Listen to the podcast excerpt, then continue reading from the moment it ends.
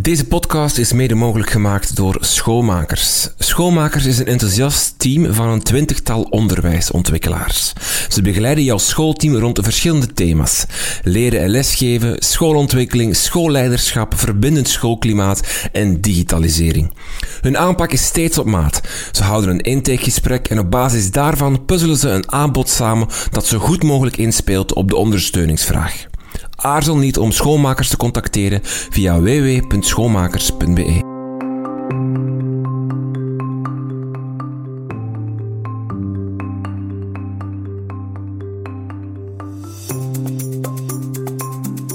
Hallo en welkom bij Buiten de Krijtlijnen. Mijn naam is Rinke van Hoek en dit is uw podcast over onderwijs.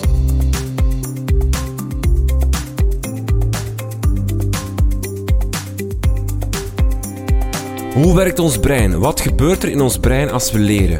We gaan op stap in de wereld van de neuronen, prefrontale cortex en de dopamine.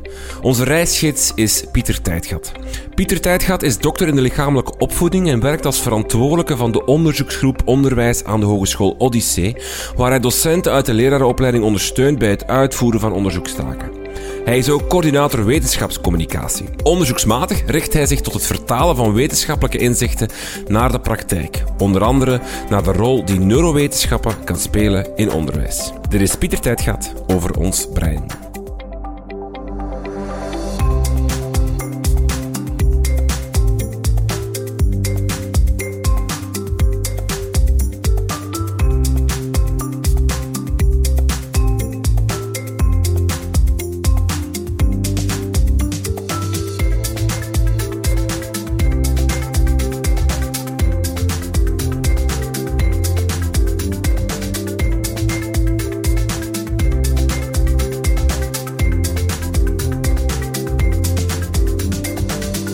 Dag Pieter Tijdgat, we gaan het hebben over het brein, de hersenen.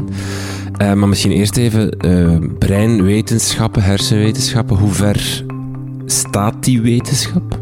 Weten we alles al? Hoe ver staat die wetenschap? Dat is al direct een goede vraag, een grote invlieger ook. In die zin dat, zoals bij veel bij de wetenschap, een vraag is die men altijd wel weer stelt van hoe ver staan we nu? Nu, het is zo dat technologisch er heel veel vooruitgang is gebeurd de afgelopen 10, 20, 30 jaar en dat dat ons tot heel veel in staat stelt. Dus dat is denk ik heel positief ook. Maar of dat we er dan zijn of niet, dat zou ik nog heel hard durven betwijfelen. Uiteindelijk is het nog een vrij jonge wetenschap die dus gedreven is door technologie, waardoor dat er dus eigenlijk nog heel veel inzichten nog zullen komen in de toekomst ook. Maar de grote vraag is, zal alles ooit geweten zijn?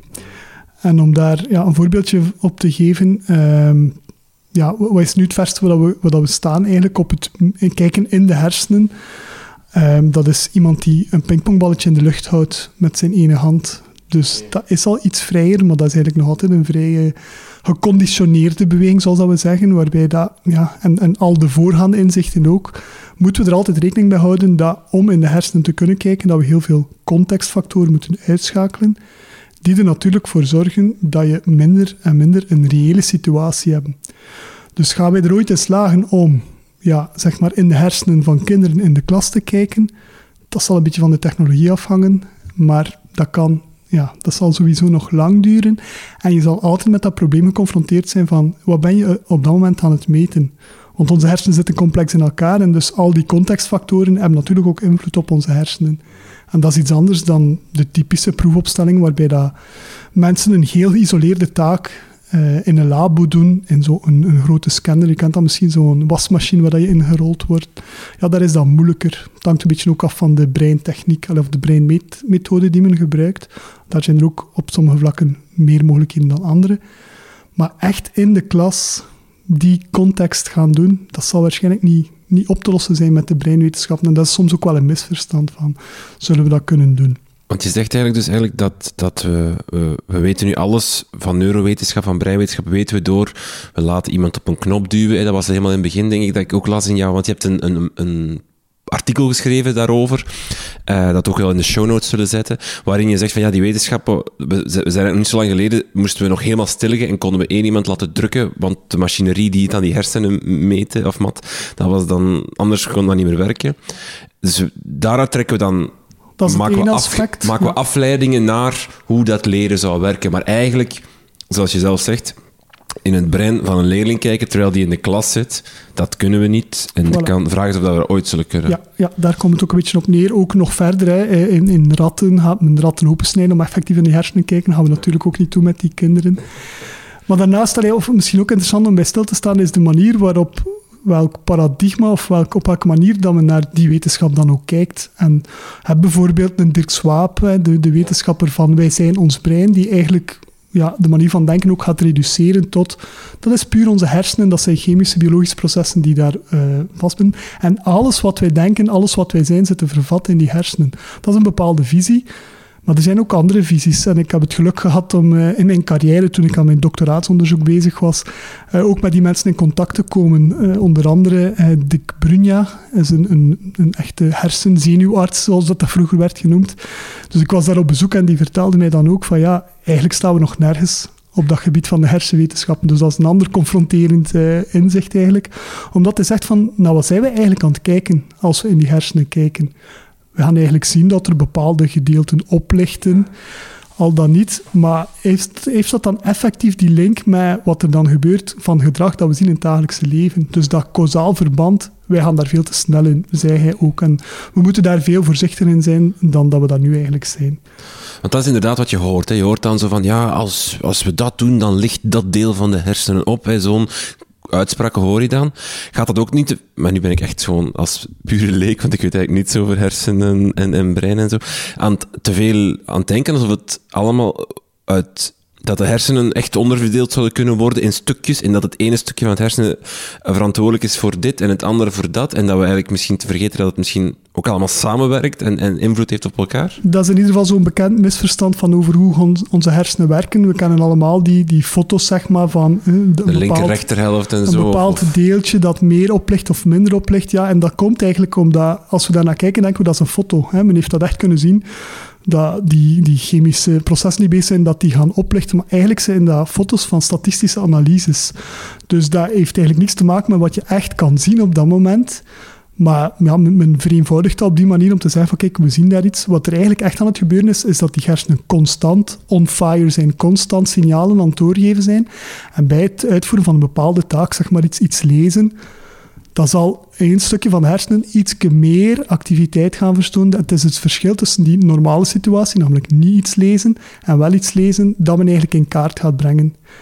En vandaar kunnen er misverstanden ontstaan van, ja, oké, dat is eigenlijk het enige wat dan op dat moment aan het werken is, op het moment dat men iets aan het lezen is. Maar dat is eigenlijk zeker niet geval. Is dat dan het zoomen van hersenonderzoek, dat we echt weten van, dat we kunnen kijken in iemand zijn hersenen en bijna kunnen zeggen, ah, die is goed daarin, oei, die heeft wat tekort van dat, dus dat stukje zal minder gaan en dan zelfs kunnen gaan corrigeren of gaan, ja, determineren eigenlijk van, ja, we kunnen, dat je bij wijze van spreken iemand zijn IQ, en ik gebruik nu aanhalingstekens, zou kunnen gewoon aflezen van een hersenscan? Is dat waar je naar... Dat is weer een beetje die visie van Dirk Swaab. Hè. Ja. Dat is ook, je kan dat ook een beetje herleiden of ruimer trekken naar de medische wereld. Hè. Kan je met de medische wereld de dingen oplossen met een pil? Of zullen er altijd andere aspecten, psychologische aspecten spelen, die ook een invloed hebben en die je misschien waarschijnlijk, dat is dan dat ik er misschien ook over denk, die je waarschijnlijk niet helemaal zal kunnen oplossen door meer en meer te weten over de hersenen. Misschien nog iets wat ik er ook aan wil toevoegen. De hersenwetenschap is op zich een beschrijvende wetenschap. Dus wat gebeurt er eigenlijk? Men gaat verder aantonen van die inzichten over hoe dat we leren, psychologische inzichten die eigenlijk al ouder zijn. Ja, dat vinden we nu ook terug in die hersenen. Maar zelf eigenlijk iets gaan creëren. Hè. We kunnen ook per toeval dingen ontdekken door naar die hersenen te kijken. Maar het blijft ook daartoe beperkt. En dus nieuwe inzichten en zo kunnen ontwikkeld worden, maar meestal gaat het echt over het beschrijven van wat er aan het gebeuren is. En dat is ook nog iets anders dan de cognitieve psychologie bijvoorbeeld, die op basis van ideeën, zo zullen onze hersenen werken zijn ontstaan eigenlijk. Ja. Stel, ik geef jou een wit blad. Ik heb hier nu geen wit blad, dus dat gaat niet. Met een potlood en ik zeg, teken mij de verschillende delen van de hersenen. Welke delen... Kan je de hersenen terugbrengen tot een aantal delen die we in deze podcast hadden kunnen benoemen, van daaruit bestaan onze hersenen? Het hangt er een beetje vanaf wat je juist zou willen weten over onze hersenen. Hè? Want er zijn verschillende soorten om opdelingen te maken. Ook daar weer naar analogie met de biologie, waarbij dat je in soorten kan onderdelen, zoogdieren of niet. Maar zo kan je ook naar de hersenen gaan kijken. Hè. En dus een van de onderverdelingen die je kan maken is de drie grote delen. Hè. Enerzijds het reptielenbrein, hoe dat ons hersenen... En dat zit dan ook echt meer in het midden, echt in de kern van ons brein. En dat gaat over puur bewegen, reflexen en zo. En dus al die dingen die je bij reptielen kan zien. Daarboven is er een laag, dat wordt dan het zoogdierenbrein genoemd, die... ook die eigenschap die zoogdieren hebben, met zich meepakken. Het zorgen voor, het maken van contacten, affecties en zo. Dat zit er al meer in bij zoogdieren dan bij reptielen. En dan de laatste laag, de bovenste laag, neocortex, maar dan ook verder ontwikkeld. Dan komen we in dat mensenbrein, waarbij dat er die hoogcognitieve elementen eigenlijk gaan bijkomen. Rekenen, moeilijkere dingen op abstract niveau gaan denken. Waarbij dan natuurlijk ook sommige zoogdieren, of daar is er een beetje twijfel, hoe ver komen zoogdieren daar ook wel niet in. Maar dat is dus een eerste soort indeling waarbij dat je die drie delen gaat gaan benoemen of gaat gaan aanduiden. En waar dat men mee verder kan voor sommige dingen te gaan benoemen en bijvoorbeeld in de lespraktijk in het achterhoofd kan houden. Daarnaast heb je een andere opdeling en dat is dan die eventuele zones die ertoe doen als we aan het nadenken zijn, als we een taaloefening doen, als we met rekenen. Dus dat gaan we ook wel op een bepaalde manier kunnen gaan benoemen. En bijvoorbeeld de hippocampus die ons helpt bij het geheugen op te slaan. Dat is ook weer een bepaald gebied dat op zich wel duidelijk is. Maar dus ja, je kan het van verschillende manieren gaan benaderen. En wat dat ook, en dat is dan puur technisch bij het doen van neurowetenschappen. En ik vind het interessant om het te vermelden, is de techniek die gebruikt wordt om naar die hersenen te kijken. Wat ik nu verteld heb, zijn specifieke zones, kijken in de hersenen. Maar een andere manier om naar de hersenen te kijken, is de prikkels die door onze hersenen, die door onze neuronen, door ons zenuwstelsel eigenlijk gaan. En dat zijn eigenlijk soort elektrische signalen. Ook die kunnen gemeten worden. En dat gaat dan over heel die hersenen. Ook daar wordt er heel veel wetenschap rond gedaan. En wat dat voor mij relevant is, is al die onderzoeken worden altijd op één hoop gegooid. Waarbij dat je, de ene keer komt dat daaruit en er worden daar conclusies uitgetrokken, terwijl het om verschillende technieken gaat. En dat is soms een beetje jammer dat dat verloren gaat. Van maar wacht eens, hier zijn we echt aan het kijken in de hersenen, hier zijn we echt naar die hersensignalen aan het kijken. Soms zorgt dat voor ook weer misverstanden die dan meestal in een makkelijke boodschap verloren gaan. Van, wat was de juiste techniek waarop men hier naar de hersenen gekeken heeft? Ik ga een begrip dat heel vaak gebruikt wordt, en jij moet maar zeggen waar dat zit, bevindt, of in welk soort van taxonomie van geheugen, of zodat je dat kan plaatsen. De prefrontale cortex. Waar zit dat en wat doet dat? Ja, prefrontaal, dus frontaal is van voor. Dus nog een keer van voor, dus als ik daarnet over dat mensenbrein had, dat prefrontale cortex is eigenlijk van voor, van boven van voor in ons hersenen. En dat zal bijvoorbeeld het werkgeheugen, maar andere executieve functies of uitvoerende functies, die op een hogere orde spelen, die worden daar eigenlijk in gang gezet, zeg maar. Die worden gebruikt en dus die gaan eigenlijk... Een bepaald gebied in ons hersenen worden daarmee in gang gezet. Dan ben ik weer over die activiteit bezig. Maar die zijn natuurlijk ook weer gelinkt aan andere delen in ons brein. En dat is zo'n beetje het verhaal dat erbij zit. Ons brein is natuurlijk één groot mechanisme dat in voortdurende interactie staat. Dus dat werkgeheugen bijvoorbeeld zit in die prefrontale cortex, wordt daar opgeroepen. Maar als het dan gaat om het opslaan van bepaalde informatie in onze hersenen, dan moeten we naar de hippocampus gaan, die dus weer een stuk dieper ligt. Zo kan je een beetje gaan kijken naar onze hersenen, van waar gebeurt op welk moment welke processen. Dus, en als we het over leren hebben, over onderwijs, dan zijn we vooral bezig over die neocortex waar je over sprak, dat wat wij voor hebben op zoogdieren en reptielen. Ja, wel, dat wordt zeker ook gebruikt natuurlijk in de leersituatie, maar bijvoorbeeld, iets wat ik belangrijk vind om te vertellen, wat neurowetenschappen ons ook meer leert, ik denk vroeger dat onderscheid tussen... het is cognitief, het gaat over ratio, het gaat over denken. Dat zit dan alleen in die neocortex. Maar in onze hersenen speelt er veel meer. En dat zijn bijvoorbeeld die emoties. En dat zit dan in een ander deel in onze hersenen. Die gaan in verbinding met elkaar. De hippocampus ligt dicht bij de amygdala. En dus dan merk je dat die emoties een heel grote rol spelen bij leersituaties. En dat die dus zeker in rekening moeten gebracht worden. En soms wordt daar eigenlijk een beetje te kort door de bocht rond gedaan. En zeggen we van, kijk, het gaat nu over leren. En alles met emoties schakel dan nu even uit. Dat kan eigenlijk niet in onze hersenen. Dat is een beetje wat we wel zien. Oké. Ja, het is al even gevallen. Werkgeheugen, maar misschien even gewoon op dat laatste deeltje geheugen. Is dat... Ik zou je er zeggen, brein en geheugen zijn synoniemen. Maar dat, je zei, het gaat ook over emoties, het ook al in onze hersenen, dus dat is te kort door de bocht, neem ik aan? Ja, ja, brein is veel meer dan enkel het geheugen, uiteraard. Dat is ook alles wat we doen als we functioneren. Hè. Bewegen zelf wordt ook, hè, dat passeert ook via ons zenuwstelsel. Dus het gaat over veel meer dan geheugen, maar ja, als wij in klascontext dikwijls gaan kijken, dan gaat het dikwijls over natuurlijk... Wat gebeurt er in de hersenen? We zijn aan het nadenken, we zijn iets aan het leren. Dikwijls wordt dat ook gereduceerd tot lezen en schrijven en rekenen. Maar, en dat is natuurlijk interessant voor mij, ik kom uit de lichamelijke opvoeding. Ik heb daar ook onderzoek in gedaan. En manieren van leren kunnen daar verschillend zijn. En hoeven niet altijd. Je hebt ook dat efficiënt leren. Alles moet zo efficiënt mogelijk geleerd worden. Het is niet gezegd dat een ideale leersituatie zo efficiënt mogelijk is. Het kan zijn dat...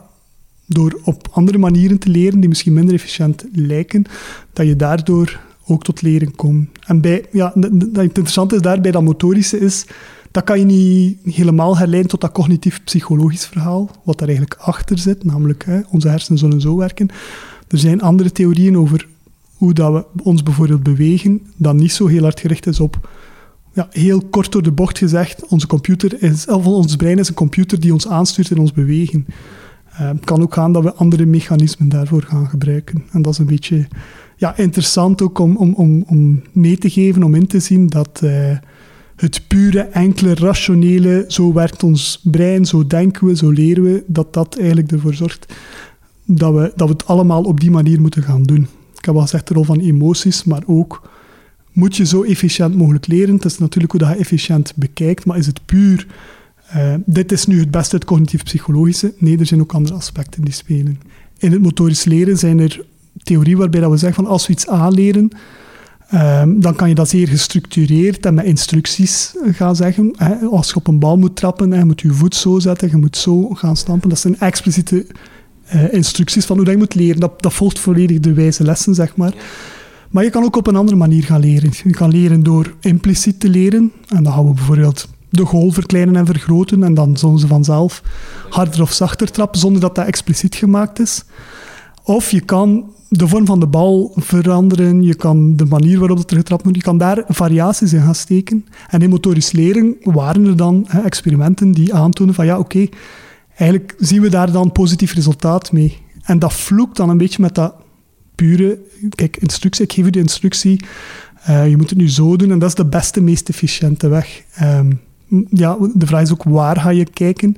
En dus zeker, ik zeg het opnieuw, op het motorisch gebied is dat niet zomaar gezegd dat je expliciet moet zeggen, doe het zo, en dat je dan de beste leerresultaten zal krijgen. Laten we even naar dat geheugen teruggaan. Je zei het al, werkgeheugen, ik heb het al uitgelegd gekregen, maar verbeter mij als het fout is, je hebt het werkgeheugen. Dat kan maar heel weinig dingen onthouden voor een heel korte tijd. De getallen gaan van 5 tot 7 dingen of zo. En die moet je dan proberen door te leren in je lange termijn geheugen te krijgen. En dat doe je door te herhalen. Daar heb je dan wel die bouwsteen van wijze lessen of zo. Of verschillende principes voor. Door oefeningen te doen. En dan transfereer je naar je lange termijn geheugen. En je lange termijn geheugen is oneindig. Is oneindig? Oh, dat vind ik een stelling. Ik zou zeggen van niet, maar ik weet het eigenlijk niet. Het lijkt mij onmogelijk dat iets oneindig zou zijn, want anders komen we in de Matrix-situaties, waarbij dat je alles kan weten. Dus ik denk niet dat dat het geval zal zijn.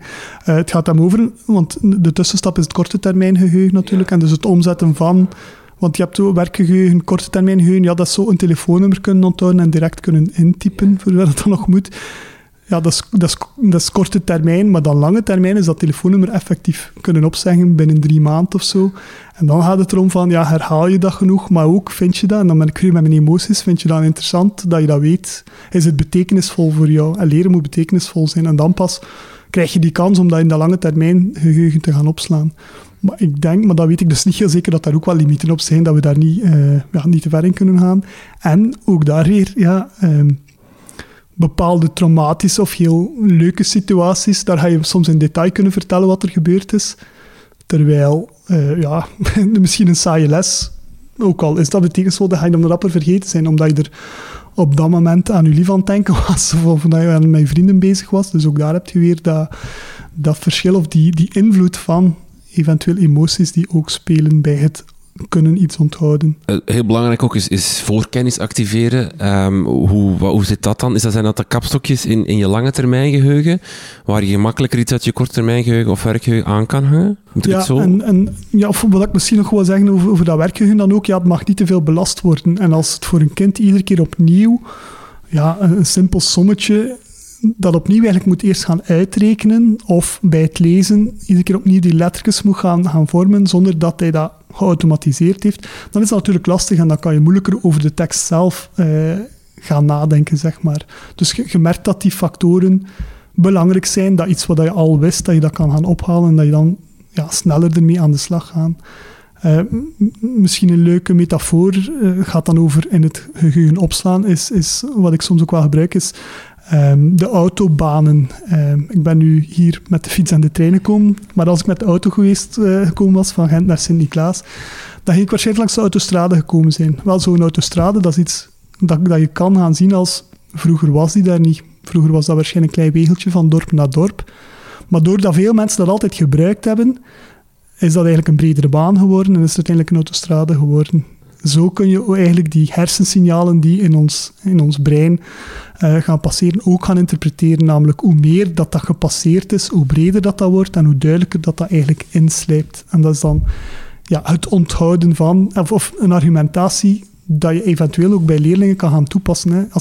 Als je aan de vraag stelt, waarom moet ik herhalen?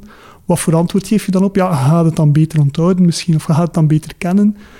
Dat is natuurlijk de moeilijke, hè, van oké, en dan? Maar als je ook kunt uitleggen van maar zo werken uw hersenen, dit helpt u, hè, there's no other way, dan gaan ze misschien dat inzicht krijgen van oké, ik moet het hier herhalen, want het is pas dan dat het effectief binnen zal komen.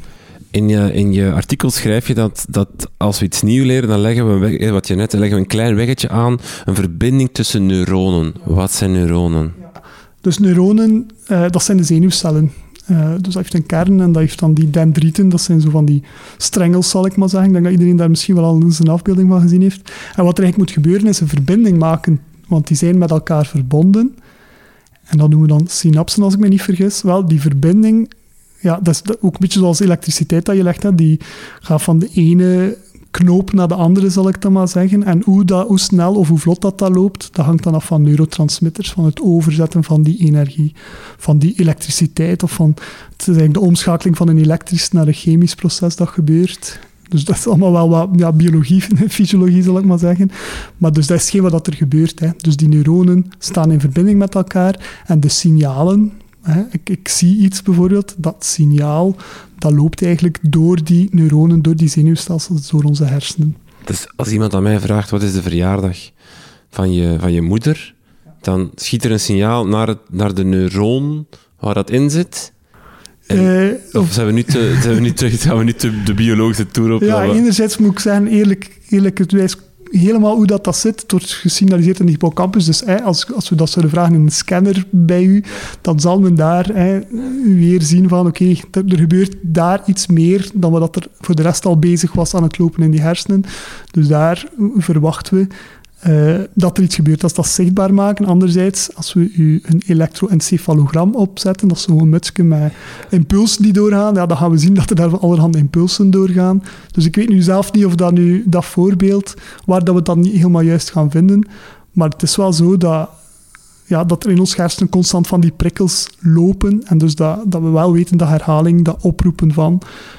waarschijnlijk ook van de ene kant van de hersen naar de andere kant gaan brengen is. Hè? Want als ik daar juist zeg, onze neocortex, prefrontale cortex, zorgt ervoor dat we kunnen nadenken, dan moeten we dat naar daar brengen. En of zullen dat impulsen zijn die in volledige interactie gaan met elkaar. En dus dat is dat zenuwstelsel. Maar dat zijn er miljoenen en miljoenen. Hè? Dus het is niet zo in één rondje vast te leggen. Ik zeg altijd tegen mijn leerlingen, leren is iets actief. Hè. We hebben net een leren-leerles gehad en dan probeer ik mijn leerlingen wijs te maken dat ze niet gewoon zo passief aan hun bureau moeten zitten, zoals ze te lezen in hun werkboek, maar dat ze echt aan de slag moeten gaan, oefeningen moeten maken of retrieval practice moeten doen of zo. Maar klopt dat eigenlijk? Is er zoiets als passief en actief... niet leren, of is er zo, kunnen je hersenen passief bezig zijn. Ik vind het een mooie boodschap, leren is iets actief. Ik denk dat dat zo'n beetje te maken heeft met wat noem je actief, wat noem je passief. Hè? En dus ja, in wetenschappelijke studies en zo gaat men het verschil soms maken tussen actief en passief leren, waarbij dat passief leren het typische hoorcollege zitten is en actief leren werkvormen gaan doen. Dus als je dat onderscheid maakt, dan kunt u duidelijk zeggen, het ene is actief leren, het andere is passief leren. Maar als je het op hersenniveau, en dat is iets wat ik ook in ons boek heb aangehaald, als je daarover actief leren spreekt, ja, dan gaat het over, in je hersenen heb je voldoende impulsen en dingen die aan het werken zijn. En dus als je zegt van ja, je moet actief leren, wil je zeggen van zorg dat die hersenen aan het werk gaan, maar dat kan eigenlijk evengoed toch door een hoorcollege zijn. Dat kan door, zeker, en daar zijn we weer met onze emoties, een geboeide spreker waar dat je aan ophangt, waar dat je door geraakt bent, dat ga je eigenlijk makkelijker gaan onthouden. En dat is actief, dat gaat vanzelf actief, terwijl dat je natuurlijk passief neerzit. Dus ja, echt de boodschap van doe zoveel mogelijk activiteiten. Ja, dat zijn... Allee, het nadeel van die hoorcolleges is ja, hoeveel keer krijg je en hoe lang kan je dat volhouden. Hè? Dat alles gepassioneerd is, plus je zit daar met 25 leerlingen. Ze gaan niet allemaal zo gepassioneerd zijn door dat ene stukje. Dus het helemaal opvangen door geboeid en gepassioneerd te zijn, dat is zo individueel afhankelijk dat niet de volledige oplossing zal zijn. Maar allee, als je hoort over gepassioneerde leerkrachten, dat het voorbeeld was. Ja, meestal in een specifieke situatie, één leerling die dat dan vond en die er dan verder is meegegaan. Dat blijft nog altijd staan en dat moet niet verloren gaan. Maar het is denk ik als leerkracht belangrijker dat je probeert te achterhalen van, is er hier actief leren in de hersenen bezig? En dat kan je soms wel, denk ik, vaststellen in de klas. Hè, van, zijn ze hier mee? Hè, gebeurt er hier iets? Zijn ze nog getriggerd? Of... En natuurlijk, ja, alleen dezelfde format kan zijn dat ze dat kwijt zijn. Zet ze in gang, laat ze iets doen, laat ze iets toepassen. Ja, dan creëer je dat meer. Hè. Dan ga je die hersenen actiever maken dan ze zitten daar gewoon en ze zijn niet geboeid. Dus het is wat dubbel, ja. Het groeien van onze hersenen. Ik las dat tot leeftijd van 25 jaar de hersenen nog eigenlijk in vol ontwikkeling zijn. Dus nog niet hun vol potentieel bereikt hebben. Kan je even schetsen hoe dat... Hoe zit het met het groeien van de hersenen en waar liggen de limieten? Ja, zover ik weet is dat groeien niet groter worden. Maar het gaat over verbindingen die kunnen gelegd worden. Meer verbindingen en het potentieel daarin. En wat ze daar dus zeggen is dat puberbrein... Vroeger, dat is een beetje het contrast met vroeger. Hè. Vroeger was van ja, als kind, hè, die hersenen worden groter, effectief fysiek groeien, hè, worden groter, meer capaciteit en dus er kunnen meer netwerken gelegd worden. En men heeft eigenlijk vastgesteld dat dat veel langer loopt dan men dacht door neurowetenschappen, hè, dat dat tot 25 jaar is, waar dat er nog heel veel mogelijkheden zijn. Ook weer die executieve functies waar ik daarnet over sprak, die zijn nog in volle ontwikkeling. Maar eigenlijk ook daarna nog zijn we in staat om nieuwe dingen te leren. En dat gaat dan weer over hersennetwerken, hersenverbindingen die gelegd worden. Alleen het zal stroever gaan, het is moeilijker. Maar ja, men raadt ook bij hoogbejaarde mensen nog altijd aan om cognitief oefeningen te maken, om die hersennetwerken toch... Ja, te activeren om ervoor te zorgen dat die prikkels erdoor gaan. Dus ja, het feit dat er meer mogelijk is dan we dachten, is een eerste. En dat ons brein eigenlijk plastisch is, waarbij dat we kunnen zeggen van... Het kan zich aanpassen aan de gewijzigde situatie, ook als we volwassen zijn. Dat waren zo dingen die we wel uit de literatuur toen gehaald hebben. Ja. Stel dat ik 10 mensen zou vragen om een toneelstuk, een monoloog van buiten te leren. Ik pak 40 bladzijden tekst en ik help hen daarbij. Ik pak wijze lessen erbij. We gaan voor herhaling en we gaan voor weet ik veel wat. We doen alle principes die er bestaan qua goed werken, goed leren, passen we toe. Is dan iedereen in staat om die 40 bladzijden van buiten te leren en te kunnen opzeggen op een toneelavond? Ja, uiteraard niet iedereen. Hè, want ik bedoel, er zijn grenzen aan die groei. En dat is aan het kunnen doen. Dat is individueel ook bepaald. Enerzijds ook is betekenisvol genoeg. Want ja. Daarnet, iemand zal geen interesse hebben om dat van buiten te leren. Dat zal moeilijk worden. Dat wordt dan moeilijker. Ja. En stel dat je dat zou uitschakelen, puur naar dat... Ik ben iets aan het doen dat niet kan waarschijnlijk. Hè, maar ja. Dat je puur zou gaan kijken naar een soort van hersencapaciteit of zo. Kan het vol zitten? Kan het zijn dat je maar aan 25 bladzijden geraakt en nooit meer kan onthouden? Of is dat... Ik moet zeggen, ik denk. Hè, want dat vind ik een moeilijkere vraag. Maar ik denk dat we wel veel kunnen. Meer dan dat we echt gebruiken. En dat heeft dan weer met die betekenisvolheid te maken. moet er ook bij stilstaan. Ja, er zijn bijvoorbeeld mensen met autisme die heel makkelijk die 40 bladzijden vanzelf gaan onthouden. Ja. Mensen, dat is niet altijd zo gemakkelijk. Hè. Het pure heel veel kunnen onthouden of omgaan met prikkels, het heeft ook daarmee te maken. Het is niet altijd zo eenvoudig. Dus er zit ook daar misschien zelfs een soort zelfbeschermende limiet in van wat kunnen we hier gaan onthouden. Niet gezegd zijnde dat, want dat is iets wat ik daarnet misschien ook nog wil vertellen. Hè. Moesten wij alles weten over het brein, ja, dan zouden we robots maken die dat ook kunnen. Dat kunnen we op de dag van vandaag nog niet. Dus ik doe mij een beetje denken aan, ja, zit er een limiet op een robot? Ja, die limiet is veel hoger. Hè. Dus een robot kan veel meer zetten, onthouden in een schaakschema. Dus daardoor verlies je eventueel tegen die robot, tenzij dat je een uitzonderlijke capaciteit hebt. Dus daar zit die limitatie veel minder. Die kunnen, onze computer in uw laptop heeft waarschijnlijk meer gegevens, aan meer dingen in opgeslaan dan wat jij eventueel zou kunnen ophalen over een bepaald thema. Dus daar gaat het dan misschien minder om echt alles te kunnen gaan onthouden. Maar het gaat dan weer over van, ja, wanneer wil ik het gaan gebruiken? Wanneer moet ik het gaan gebruiken? Is het zinvol voor mij om het te gaan gebruiken? Maar wat je misschien ook een beetje naartoe wilt, want het was ook, ik herinner mij ook wel een van de kritieken van, ja, dat plastische brein. Ja, maar ik word wel in mijn klas geconfronteerd met, bij die ene gaat dat gewoon veel minder dan bij die andere. En wat daar interessant is, is de manier waarop jij er dan als leerkracht over denkt, heeft ook invloed op dat leren.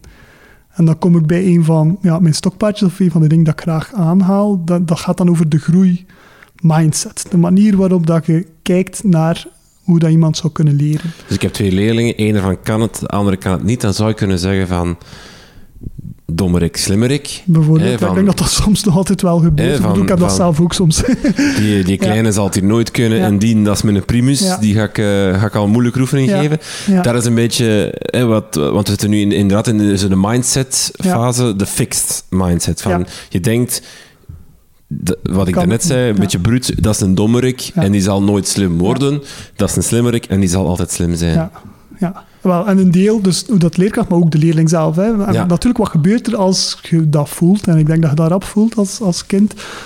Als de leerkracht zo over je denkt, ga je het zelf ook rap denken van, ik kan het niet. En dus dan krijg je in het zelf ontwikkelen van je mindset, hè, hoe ga je er zelf mee om? Als je dus van jezelf zegt van, ik kan het niet, dan zit je fixed, dan ga je minder... reageren op feedback. Gaat dat je minder doen? Gaat dat je minder triggeren om ermee vooruit te gaan? En dus groeimindset is zeggen van oké, los van of dat ik het kan of niet, wat heb ik nodig om hier toch in te groeien? En daar krijg je dat relatieve van dat leren. Hè? Dus voor iemand die het 40 bladzijden, dat zal misschien onmogelijk zijn omwille van de limiet dat er eventueel op zit om voor hem om te onthouden. Maar wat heeft hij nodig om toch een aantal bladzijden, zal ik maar zeggen, te gaan onthouden? Dat is eigenlijk de belangrijke vraag. De vraag die ertoe doet en de manier waarop dan een leerkracht ernaar kan kijken. Wat heeft hij nodig? Welke hulpmiddelen heeft hij nodig? Hoe moet hij omkaderd worden? En je kunt zeggen van, ik kan het niet, want je gaat niet 40 kunnen, maar je kunt altijd groei in leren hebben. En dat is een belangrijk gegeven. En dat wordt soms opgegeven, hè, ook. Allee, ik vind het nog een mooie, want ik dacht van mezelf dan van, ja, uiteindelijk... dat ging redelijk vlot op school, hè, en dat lukt zeg maar vanzelf. Maar als ik dan met mijn verbouwing bezig was, dan dacht ik van shit, ik kan dat niet. En dat is de fixed mindset. Ja, ik weet niet hoe dat ik dat hier nu moet doen, die een muur hier zetten, zeg maar. En natuurlijk, doordat ik dat wist, kon ik dat dan toepassen op mezelf. Van oké, wat heb ik nu nodig? Ik ga dat nu een keer parkeren, namelijk dat gedacht van ik kan het niet. Ik ga zelf kijken van, wat heb ik hier nodig? Moet ik op internet een filmpje gaan opzoeken? Welk materiaal moet ik gebruiken? En dat het is een psychologisch spel, hè, maar dat helpt u wel natuurlijk. En dat helpt u natuurlijk ook in uw capaciteiten. Want op de theorie van groei en fixed mindset kwam er ook al kritiek van... Ja, het is niet bewezen. Hè. De wetenschap zegt van... Als we dat hier gaan vergelijken... En we hebben een groot aantal, heel veel, want het zijn dan meta-analyses... leerlingen... getraind in fixed of growth mindset en uiteindelijk ze hebben geen betere resultaten. Ja, de verschillen focus op resultaten, ze zijn te weinig. Ja, maar bij de zwakkere die al mensen met leerprobleem, jongeren met leerprobleem, daar merken ze wel effectief een positief resultaat. Dus in dat gemiddelde viel dat weg. Dus ja, ik vind dat juist een heel belangrijke, want het is logisch, hè, als je altijd, ik zeg maar iets 8 op 10 hebt voor rekenen, of dat je een fixed of een growth mindset hebt, uiteindelijk maakt dat niet uit. gezegd van kan het niet, maar je hebt wel nog altijd je 8 op 10. Maar voor iemand die op tussen de 5 en de 4 twijfelt, zeg maar, door erin te geloven, door een leerkracht die erin gelooft, zal hij eventueel wel die sprong gaan kunnen maken. Ja, ja. Dus why not? Zie je dat in de hersenen? Wel, daar is er dus dan ook wel studies rond gebeurd en er is eigenlijk een link met intrinsieke motivatie, die ook opnieuw gemeten kan worden of derivaten daarvan kunnen gemeten worden in de hersenen. En eigenlijk die zones... Zou je kunnen zeggen dat iemand met een growth mindset eigenlijk ook meer intrinsiek gemotiveerd is? Is dat een... wel die zones die inderdaad bij die growth mindset... die als hoge growth mindset gecategoreerd, die blijken dan ook hoog te zitten op intrinsieke motivatie. Dus je zit altijd met de discussie nature-nurture. Zit het er al in of kunnen we het nog aanleren? Maar sowieso is er daardoor wel duidelijk dat dat een link heeft met motivatie, die natuurlijk ook een trigger is om al dan niet goed tot leren te komen. Dus met een growth mindset, daar zien we dat het motivatiegedeelte in de hersenen meer oplicht, actiever daar is. Gecorreleerd. Allee, dus die zones die bij dat growth mindset oplichten, die gaan ze ook terugvinden bij de zones van intrinsieke motivatie. Ja. Op die manier wordt het neurowetenschappelijk ook geduid. Ja. Nog iets wat een sterke stimulans is of zo, dat ook in jouw artikel stond, is onverwachte beloningen in jouw les proberen te integreren. Dat doet ook heel veel in je hersenen. En wat bedoel je met onverwachte beloningen? In de zin van... Iemand doet 5 oefeningen, je doet niets, iemand doet nog eens 5 oefeningen en dan opeens heb je een beloning. Well, het is een speciaalke in die zin dat in Engeland was men veel bezig met die link neurowetenschappen en onderwijs. En men heeft daar eigenlijk een soort spel ontwikkeld waarbij dat die onverwachte beloningen ook erin opgenomen waren. En dat was dan weer omdat men een bepaalde studie had gedaan. Dus ik wil die studie ook heel graag een keer toelichten, omdat ik het een heel toffe vind. Maar ik zal het eerst hebben over wat dat men dan gemaakt heeft, een quiz. Dus men heeft eigenlijk alle principes die zij vonden rond zo werken onze hersenen, dit willen we in het onderwijs toepassen, heeft men in die quiz willen steken. Er zit daar herhalingen, er zit daar samenwerkend leren in, wat dat ook een belangrijke trigger is. Er zit daar competitie in, ook een belangrijke trigger. En dus die onverwachte beloning zaten daar ook in. Dus in die quiz waren ze in groepjes, waren ze samenwerkend iets aan het doen. Zat er competitie in, uiteraard, maar men kon gewonnen worden. Maar het extra element van die onverwachte beloning was een soort rad van fortuin, waarbij dat er kon gedraaid worden en voor die vraag kon die groep dan dubbele punten winnen of zo. En dat zorgde ervoor dat men er meer voor ging, zeg maar, en dat er hogere graad... Ik vind het een beetje moeilijk, hè, want dan zit je weer met, is dat nu aan het leren of is er een hogere betrokkenheid? Maar in ieder geval, ik heb er vertrouwen in dat gezien de link met emoties, dat wel iets doet als je dat daarin steekt, dat men meer het effectief wil weten of meer die incentive heeft van ik wil dat hier ook echt kunnen.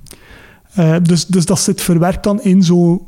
Ja, in iets dat je erin kan steken. Je moet er natuurlijk niet opletten, hè, want als het gaat over het rapport, hè, van kijk, voor dat vak mag je aan het rad van fortuin draaien, dat is dan waarschijnlijk... Allez, dat is dan weer niet fair, zeg maar. Maar ja, als ze oefeningen aan het maken zijn, zou je dat daar eventueel wel kunnen insteken. Waar komt het van, die onverwachte beloningen? Een experiment met een aapje, waar dat ze natuurlijk, en dat is een beetje vies, wel in de hersenen kunnen of durven kijken, hè, die vastzetten om effectief dieper effectief te kunnen gaan kijken. En men gaf dat aapje een lichtje. En als het dat lichtje zag, als dat verscheen, dan kreeg het al dan niet een druifje, dus een beloning. Nu, er waren 3 situaties. In de eerste situatie was het elke keer als dat lichtje brandde, dan kreeg hij zijn beloning. Dan kreeg hij dat druifje. Wat gebeurde? Men meten rechtstreeks dus dopamine in de hersenen van de aapje. Dopamine, de neurotransmitter die ervoor zorgt dat je intens, zeg maar, met iets bezig bent. Dus nog altijd geïsoleerd, maar toch, men meet dat. Dus wat zien we bij dat aapje? Als het lichtje ziet, en het is zeker dat die druif komt, dan krijgt het een soort dopamine-shot op het moment dat dat het licht verschijnt. De keer dat hij die druif krijgt, gebeurt er eigenlijk niks meer op vlak van dopamine. Hij wist al het komt en het aapje was blij. De tweede situatie was het aapje eigenlijk totaal niet zeker als het lichtje brandde dat het zijn druifje kreeg. Dus dat is ook heel veel keer dat lichtje brandde. En je had het door van, kijk, of dat lichtje nu brandt of niet, of dat verschijnt of niet, dat weet ik niet of dat ik mijn druifje krijg. Geen dopamine-shot op het moment dat het lichtje brandt, maar op het moment dat hij zijn druifje krijgt, ja, dan hadden we weer die intense flikkering. En nu komen we bij de derde situatie, de interessante. Daarbij was er in de helft van de gevallen, als het lichtje brandt, kreeg hij een druifje. En de andere helft van de gevallen kreeg hij geen druifje. Dus dat aapje na een tijd ook weer onbewust had zoiets van, kijk, als dat lichtje brandt, dan kan ik een druifje krijgen. Dus wat gebeurt er op het moment dat het lichtje brandt? De eerste keer dopamine. En dan krijg je zo een lichte stijging van dopamine. Terwijl hij aan het wachten is, ga ik dat druifje nu krijgen of niet? En dus dat zorgt ervoor dat je eigenlijk 2 keer een effect hebt van... Door die onverwachte beloning, en je bent nog niet zeker en je ziet het dan toch komen, dat was een dubbel effect. En dat verklaart waarschijnlijk dan ook een beetje het succes van loterijen, van het feit dat we met kans en toeval moeten omgaan. Dat triggert ons, dat zorgt ervoor dat we in een verhoogde staat, zal ik maar zeggen, zijn. Dus dat is ik vind het een mooi voorbeeld van wat men toen geprobeerd heeft. Hè. Effectief kijken naar neurowetenschappelijk onderzoek, zien of dat we daar iets kunnen uit afleiden, dat we ook effectief in het onderwijs kunnen gebruiken. Maar, belangrijke waarschuwing, samen met neurowetenschappers, met voldoende cognitieve psychologen, die tussenstap, die dat checken, hè, klopt dat wel? En dan ook effectief met leerkrachten die dat uittesten en al dan niet gaan gebruiken. En het zijn die stappen die soms overgeslaan worden of die te kort door de bocht gaan, waarbij dat ze zeggen van, oké, we hebben daar iets gezien, dus nu moet je het zo in de les gaan doen. Die stap wordt te snel gemaakt. En die dopamine, die kan je, als je die oproept, dan wordt iemand vrolijk gelukkig? Het is een van de neurotransmitters, dus die zorgt ervoor dat dat sneller gaat, dat hersensignaal. Dus... Dat werkt, hè. Bij sporten en bij andere dingen ga je er ook van die shots bij krijgen en die zorgen ervoor dat je in een verhoogde staat zit.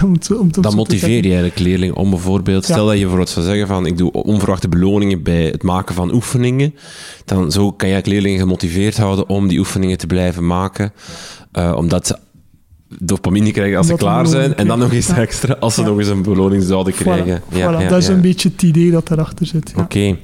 Ik zou graag als afsluiter nog enkele neuromythes uit de wereld helpen, want dat is blijkbaar ook een hardnekkig gebeuren. Eentje hebben we al heel kort aangeraakt, maar... de linker en rechter hersenhelft. En in links zou creatief zijn, rechts zou dat zijn. De een is dominant, de ander is dominant. Daar is eigenlijk allemaal niets van aan. Daar is niets van aan, dat is de moeilijke, want veel van die neuromythes ontstaan uit wat ooit een wetenschappelijke studie was. En in dit geval, denk ik in het jaren 60, waarbij dat men bij een patiënt die een hele ernstige ziekte had, de hersenhelften door 2 gesneden had, omdat het moest. En dan vastgesteld heeft, bij dat ene hersengebied gebeurt dit en bij het andere dat. Dus onze hersenen werken zo, was dan al snel de conclusie. Maar dat was natuurlijk bij ene patiënt weer geïsoleerde situatie. Dus een paar stappen te snel gegaan. En ondertussen weten we dat enerzijds onze hersenen flexibel zijn, plastisch. Dus bij sommige hersenen zit het niet per se links of rechts. En sowieso zijn er constant die verbindingen. Dus men is eigenlijk te snel gegaan naar dat... Het is effectief zo dat je een taalgebied kunt gaan aanduiden en een wiskunde. Maar dat we bijvoorbeeld er moeten voor zorgen dat die beter samenwerken en zo. Ja, dat is in de recente neurowetenschappen of de mensen die er iets over schrijven ook wetenschappelijk zijn van nee mensen, dat is niet de juiste richting van daarnaar te zoeken.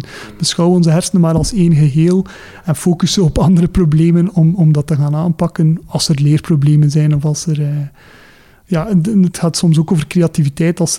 Uiteindelijk is dat dikwijls ook psychologische aspecten die men wil gaan verklaren, maar door daar een neurosausje over te hangen, krijgt dat meer cachet, wordt het meer geloofd, is het wetenschappelijker. Dat is een beetje het nadeel van dat.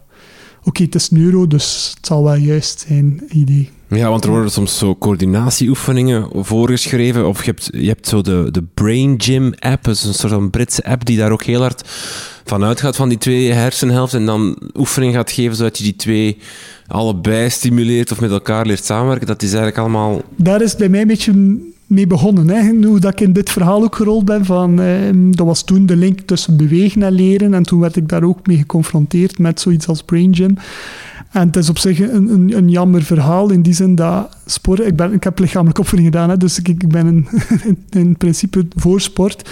Maar men gaat daar sport en die coördinatieoefeningen gaan gebruiken om te zeggen van daardoor worden alle leerproblemen opgelost, zeg maar. En ja, het wordt goeroe-achtig ook in die zin dat je dan hersenknoppen hebt, dat totaal op niets gebaseerd is. Maar dus ook dat je moet gekruiste coördinatieoefeningen doen om ervoor te zorgen dat onze linker en onze rechter hersenhelft beter zouden samenwerken. Ja, het jammer is, er is daar ook dan een dokter die dat beweert en dat wordt geclaimd, maar het is eigenlijk commercieel. Dus ik heb die mensen ook aangeschreven. En dan gaan zij met het argument komen van ja, wij zien wel die resultaten. Artikels en studies die ze zelf gedaan hebben. Dus je zit daar meer met ja, enerzijds commerciële belangen en anderzijds ja, mensen die er ook effectief in geloven. Hè? De goeroe. En word je dan als leerkracht betrokkener, ga je dan meer enthousiast gaan spreken en krijg je dan het eventueel effect van leren. Maar men heeft vooral problemen ook met dat het op verkeerde premisses, op verkeerde ideeën eigenlijk is gebaseerd. En dat het dus ook verkeerd kan lopen. Want een van de ideeën is, als je leesproblematiek hebt, dan zou je opnieuw moeten gaan kruipen, omdat je dan die coördinatie... Oh, dat is zo bij kleine kinderen dan, hè. Dus het gaat niet goed met lezen. Ja, ze hebben waarschijnlijk niet goed mooi gekropen. Ja, dat gebeurt effectief. En dan ga je eventueel wel schadelijk bezig zijn. Hè? Als je daar je tijd mee verliest, dan komt er wel een probleem. En dan ben ik iets feller in die neuromythes te bestrijden.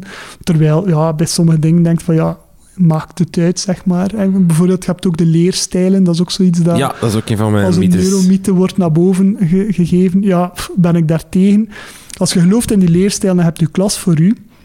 En je zorgt daarvoor van, ik ga nu een keer voor de groep die vooral auditief goed is, iets doen. En dan ga nu voor die voor visueel iets doen.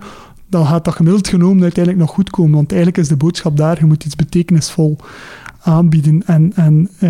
Dus het idee is dat die leerstijl dat ook weer in onze hersenen zit. Degene die dat ontwikkeld heeft, heeft dat ook al ontkend en zo. Maar dat blijft natuurlijk leren. Ja, want leerstijl haalt er eigenlijk vanuit dat je een bepaalde jij als persoon, jij wil alles auditief hebben. Mm-hmm. Jouw leerstijl, of iemand wil alles visueel hebben, of iemand wil alles een andere ding hebben. Dus dat je maar één ding hebt, terwijl dat klopt. En dat uw voorkeur is, wat dat op zich eventueel zo is, hè, dat je niets beter onthoudt. Maar het feit dat je daar de consequenties aan moet geven, dat diegene die een hoorvoorkeur heeft, zeg maar, van die altijd te laten luisteren, dat is niet de beste manier om dat te gaan doen. Vooral omdat het om betekenis gaat. En er is daar een heel toffe YouTube-video over, het is wel in het Engels, maar het is op zich wel, denk ik, heel bruikbaar, eventueel om ook te vermelden, waarbij dan een prof dat uitlegt, van naaldje tot draadje, wat hier eigenlijk verkeerd loopt. En een van de voorbeelden dat hij naar voren brengt is een opera. Hè? Hoe ga je het begrip, of opera, hoe ga je daar nu iets over leren?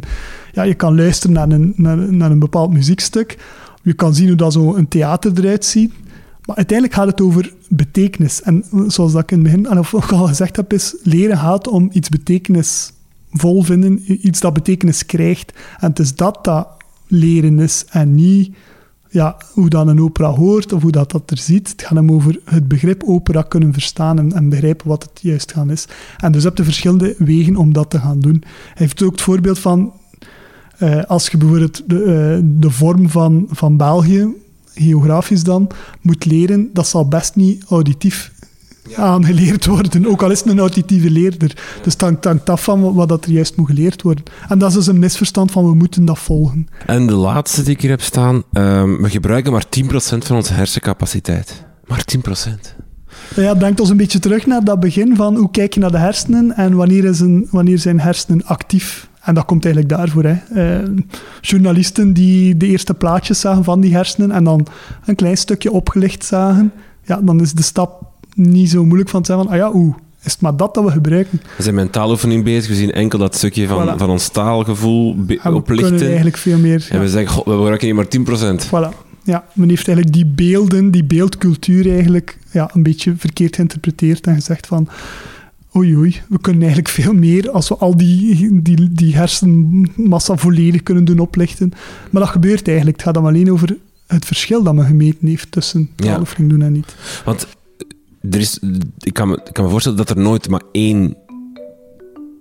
Ook als je een taaloefening doet, je doet taal, maar je bent ook, je voelt daar iets bij, je zit daar inderdaad, je houdt je lichaam recht, je doet eigenlijk zoveel duizenden dingen dat je heel je hersenen eigenlijk actief zijn altijd. Ja. En ook daar weer, is er meer mogelijk? Kunnen we meer doen met ons hersenen? Ja, maar die 10% komt effectief van die verkeerde beeldvorming, zeg maar, of verkeerd interpreteren van beelden. Ja. Oké, Pieter Tijdgat, heel veel dank voor het gesprek. Graag gedaan.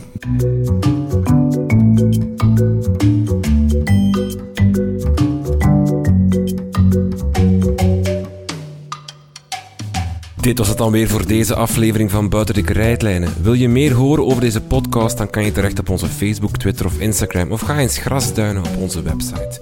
Er zijn nog meer dan 90 andere afleveringen waar je naar kan luisteren. Je vindt ze allemaal op www.dekrijtlijnen.be. Vind jij het belangrijk dat onze gesprekken gratis te beluisteren zijn, dat we zoveel mogelijk leerkrachten kunnen inspireren met onze afleveringen? Overweeg dan om vriend van de show te worden. Voor €2,5 per maand help je ons om deze podcast te blijven maken. Af en toe maken we ook bonusafleveringen voor onze vrienden van de show. Daarin diepen we actuele thema's verder uit met een expert. Zo spraken we met Marijke Wils over het nieuwe leersteundecreet en met Johan Liefes over de rechtszaak die bezig is over de eindtermen. Exclusief te beluisteren voor vrienden van de show. Alle info op www.dekrijtlijnen.be. Dank voor het luisteren en tot de volgende.